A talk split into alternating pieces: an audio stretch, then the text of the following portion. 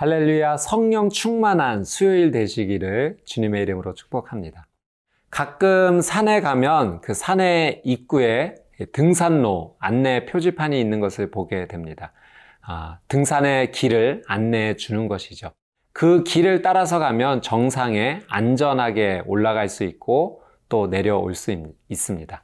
근데 산을 그 길을 따라가다가 길이 아닌 곳으로 빠져서 가게 되면 굉장히 위험해질 수 있죠. 길을 따라 걷는 것, 길을 벗어나 걷는 것, 이것이 우리에게 주는 메시지가 있습니다. 우리의 인생 가운데도 하나님께서 준비해 주신 길이 있습니다. 그 길은 바로 예수 그리스도입니다. 길과 진리와 생명 대신 예수 그리스도를 따라가면 우리는 영원한 생명에 안전하게 다다르게 됩니다. 그러나 길 대신 예수 그리스도를 벗어나면 영원한 심판과 죽음으로 끝날 수밖에 없는 것이죠. 오늘 길 대신 예수 그리스도를 따라가는 성령 충만한 귀한 하루 되시기를 주님의 이름으로 축복합니다. 오늘 저에게 주시는 말씀의 제목은 거짓된 길을 피하고 자신의 길을 살피라입니다. 말씀 앞으로 함께 나가겠습니다.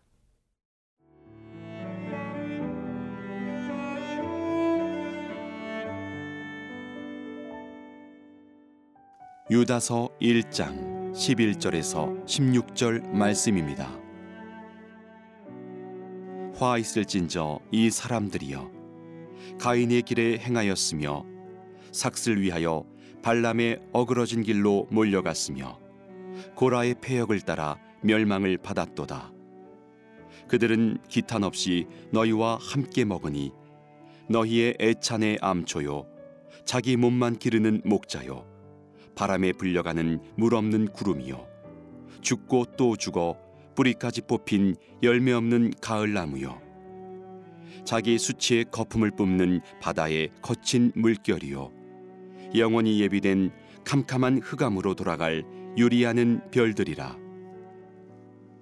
아담의 칠대손 에녹이 이 사람들에 대하여도 예언하여 이르되 보라 주께서 그 수만의 거룩한 자와 함께 임하셨나니 이는 묻 사람을 심판하사 모든 경건하지 않은 자가 경건하지 않게 행한 모든 경건하지 않은 일과 또 경건하지 않은 죄인들이 주를 거슬러 한 모든 완악한 말로 말미암아 그들을 정죄하려 하심이라 하였느니라. 이 사람들은 원망하는 자며 불만을 토하는 자며 그 정욕대로 행하는 자라 그 입으로 자랑하는 말을 하며 이익을 위하여 아첨하느니라 이 당시에 교회 공동체에 몰래 들어온 거짓 교사가 있었습니다. 그들은 영지주의자 이단이었습니다. 육신은 악하고 영만 선하다라고 주장하면서 예수 그리스도의 육신을 부인하였던 자들이죠. 유다는 이 거짓 교사의 실체가 무엇인지를 정확하게 말합니다. 먼저 11절 말씀 한번 같이 읽어보겠습니다. 화 있을진저 이 사람들이여 가인의 길에 행하였으며 삭슬 위하여 발람의 어그러진 길로 몰려갔으며 고라의 폐역을 따라 멸망을 받았도다. 유다는 이 거짓 교사들의 실체가 이 구약 성경에 나오는 세 명의 인물과 비슷하다라고 이야기합니다. 첫 번째는 가인입니다. 가인은 동생 아벨을 죽였던 최초의 살인자이죠. 이 거짓 교사들이 성도들을 영적으로 영적인 죽음으로 이끄는 영적 살인자의 모습과 같다는 것을 이야기하고 있습니다. 또 발람을 언급하고 있습니다. 이 발람은 재물을 탐심하여서 이스라엘 백성들이 음행하고 또 우상을 섬기도록 했던 죄를 지었습니다. 이 거짓 교사가 자신의 탐욕을 채우는 사람들이다라는 것을 유다는 말하고 있습니다. 또 고라를 언급합니다. 이 고라는 모세에게 반기를 들었던 반역자이죠. 하나님께서 정하신 영적 질서를 깨뜨리고 무시했던 사람입니다. 유다는 거짓 교사들이 그러한 영적 질서를 무너지게 하고 있다 말하고 있습니다. 또 12절, 13절을 계속 이어서 이 거짓 교사의 모습을 여섯 가지 모습으로 비유하고 있는데요. 먼저 12절 말씀을 한번 읽어 보겠습니다. 그들은 기탄 없이 너희와 함께 먹으니 너희의 애찬의 암초요 자기 몸만 기르는 목자요 바람에 불려가는 물 없는 구름이요 죽고 또 죽어 뿌리까지 뽑힌 열매 없는 가을 나무요. 먼저 12절에서는 네 가지 비유로 이야기하는데요. 이 거짓 교사들이 이 암초와 같다라고 이야기합니다. 여러분, 이 항해길에 암초가 나타나면 배가 부딪혀 좌초할 수밖에 없는 거죠. 그러니 성도들을 죄악에 걸려 넘어지게 무너뜨리는 이 존재, 암초와 같은 존재가 거짓 교사다라고 이야기하고 있는 겁니다. 또 자기 몸만 기르는 목자다. 양을 돌보지 않고 자기 욕심을 채우기에 급급한 목자. 옳지 않은 모습이죠. 또 물 없는 구름과 같다. 영적인 목마름을 채우지 못하는 자들이라는 겁니다. 열매 없는 나무다. 당연히 믿음이 없으니 열매가 없는 것이죠. 이 거짓 교사의 모습이 얼마나 허황된 것인가라는 것을 유다는 언급하고 있는 겁니다. 13절 한 번 더 보겠습니다. 자기 수치의 거품을 뿜는 바다의 거친 물결이요. 영원히 예비된 캄캄한 흑암으로 돌아갈 유리하는 별들이라. 이 13절에서는 거품을 뿜는 바다의 거친 물결이다 이야기합니다. 이 파도가 소리만 요란하고 그 허무한 거품만 낳는 것처럼 거짓 교사의 모습이 이와 같다는 거죠. 흑암으로 사라지는 별들 같다. 여러분, 유성, 별똥별이 하늘에서 금방 어둠 속에 사라지는 것처럼 이 거짓 교사는 성도들을 어둠으로 이끌어가는 그런 존재다라는 것을 유다가 언급을 합니다. 거짓 교사들 종교적인 껍데기가 요란했던 사람들입니다. 그들은 화려했지만 그들의 실체는 거짓이었고 아무런 유익이 없었던 자들이죠. 이 거짓 교사들과 정반대되는 분이 한 분 계십니다. 바로 예수 그리스도이십니다. 예수님은 우리를 죽음이 아닌 생명으로 인도해 주시고 우리를 음행과 타락의 죄에서 구원해 주시는 분이십니다. 우리의 목마름을 채워 주실 수 있는 분이시고 우리를 진리로 인도하시고 열매 있는 삶으로 인도하십니다. 예수님은 우리를 어둠에서 빛으로 이끌어 주시는 우리의 구원자이시죠. 사랑 여러분, 오늘 이 하루 예수님께 온전히 집중하십시오. 주님께 온전히 집중할 때 우리의 삶에 무엇이 거짓인지 드러나게 될 것입니다. 거짓된 것들을 예수님의 이름으로 끊어내고 말씀으로 끊어내고 오직 예수 그리스도 한 분만 붙잡고 살아가는 복된 이 하루 되시기를 주님의 이름으로 축복합니다.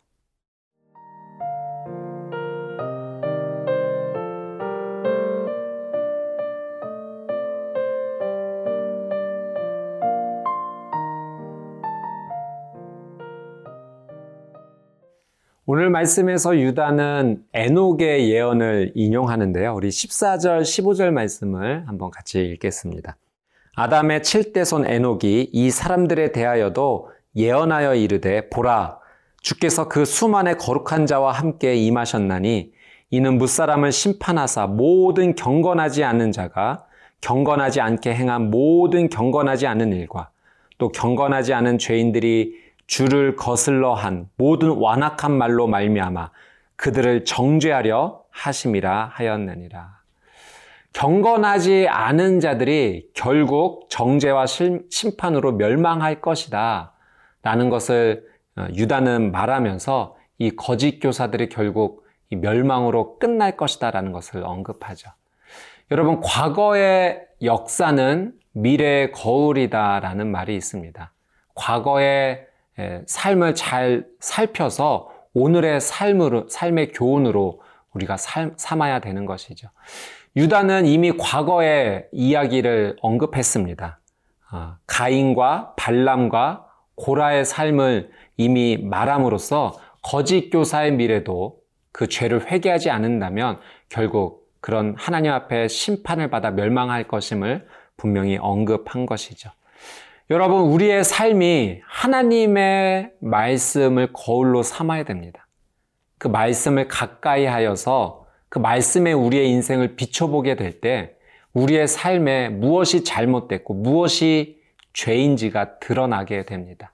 죄가 드러날 때 하나님 앞에 회개하는 자의 삶, 그 삶이 구원의 삶으로 생명의 삶으로 이어지게 됩니다. 오늘 이 하루 말씀을 거울로 삼아서 귀한 하나님 앞에 나가는 삶이 되시기를 주님의 이름으로 축복합니다. 15절 말씀에 보면 경건이라는 단어가 무려 4번이나 반복하여 등장하는 것을 봅니다. 하나님께서 우리의 삶 가운데 정말 원하시는 것이 무엇인가? 그것은 경건입니다. 경건은 무엇입니까? 하나님을 닮아가는 것, 그것이 경건이죠. 그래서 하나님의 말씀을 사랑하고 그 말씀에 순종하는 삶이 경건의 삶입니다. 여러분, 이 경건의 삶을 벗어나는 것은 기차가 탈선하는 것과 같습니다. 기차가 그 선에서 벗어나게 되면 결국 큰 위험에 처하는 것처럼 우리가 이 경건의 삶에서 벗어나게 되면 생명에서 벗어나게 되는 그런 아픔이 있게 되는 거죠. 경건은 단순한 선택의 문제가 아니라 이것은 생명의 문제인 것입니다. 이 경건의 길을 우리가 하나님 앞에 걸어가야 됨을 다시 한번 다짐하게 되기를 바랍니다. 16절 말씀을 한번 보겠습니다. 이 사람들은 원망하는 자며 불만을 토하는 자며 그 정욕대로 행하는 자라. 그 입으로 자랑하는 말을 하며 이익을 위하여 아첨하느니라. 여러분, 경건의 삶을 살면 경건의 열매가 우리의 입술 가운데 맺혀지게 되는데요. 경건한 자의 삶의 열매는 겸손의 언어가 맺힙니다. 절제, 또 사랑, 찬양과 기도, 격려, 사람을 살리는 지혜 말들이 열매로 열리게 됩니다. 그러나 반대로 경건하지 않는 자의 삶의 열매는 이 16절이 나타나는 일들이 맺히게 되는 거죠. 원망, 불만, 정욕, 자랑, 아첨입니다. 여러분, 원망과 불평도 어떻게 보면 습관입니다. 우리의 입술에서 원망과 불평의 습관이 끊어지게 하십시오. 그리고 우리의 삶에 하나님의 말씀을 채워놓게 될 때 우리의 언어가 바뀌게 될 것이고 삶이 바뀌게 될 것이고 놀란 은혜 길로 걷게 될 것입니다. 하나님의 말씀을 사랑하는 경건한 하루가 되시기를 주님의 이름으로 축복합니다. 함께 기도하겠습니다. 참 좋으신 하나님 아버지, 하나님 아버지를 담는 이 하루가 되기를 간절히 소망합니다. 길과 진리와 생명 대신 예수 그리스도를 따라가는 삶, 예수 그리스도의 말씀을 사랑하는 삶 살게 하여 주시옵소서. 우리의 입술 가운데 경건의 열매가 열리게 해 주시고 이를 통하여 하나님께 영광 돌리는 복된 하루가 되게 하여 주옵소서. 감사드리며 예수님의 이름으로 기도드리옵나이다. 아멘.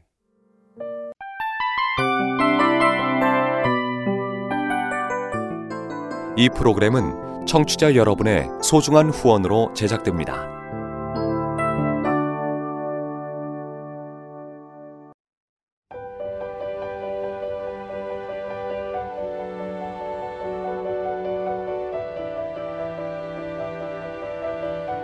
세상에는 수많은 교회들이 있지만 더 깊이 있는 말씀 강해를 찾기 위해 크기로만 교회를 선정하지 않습니다.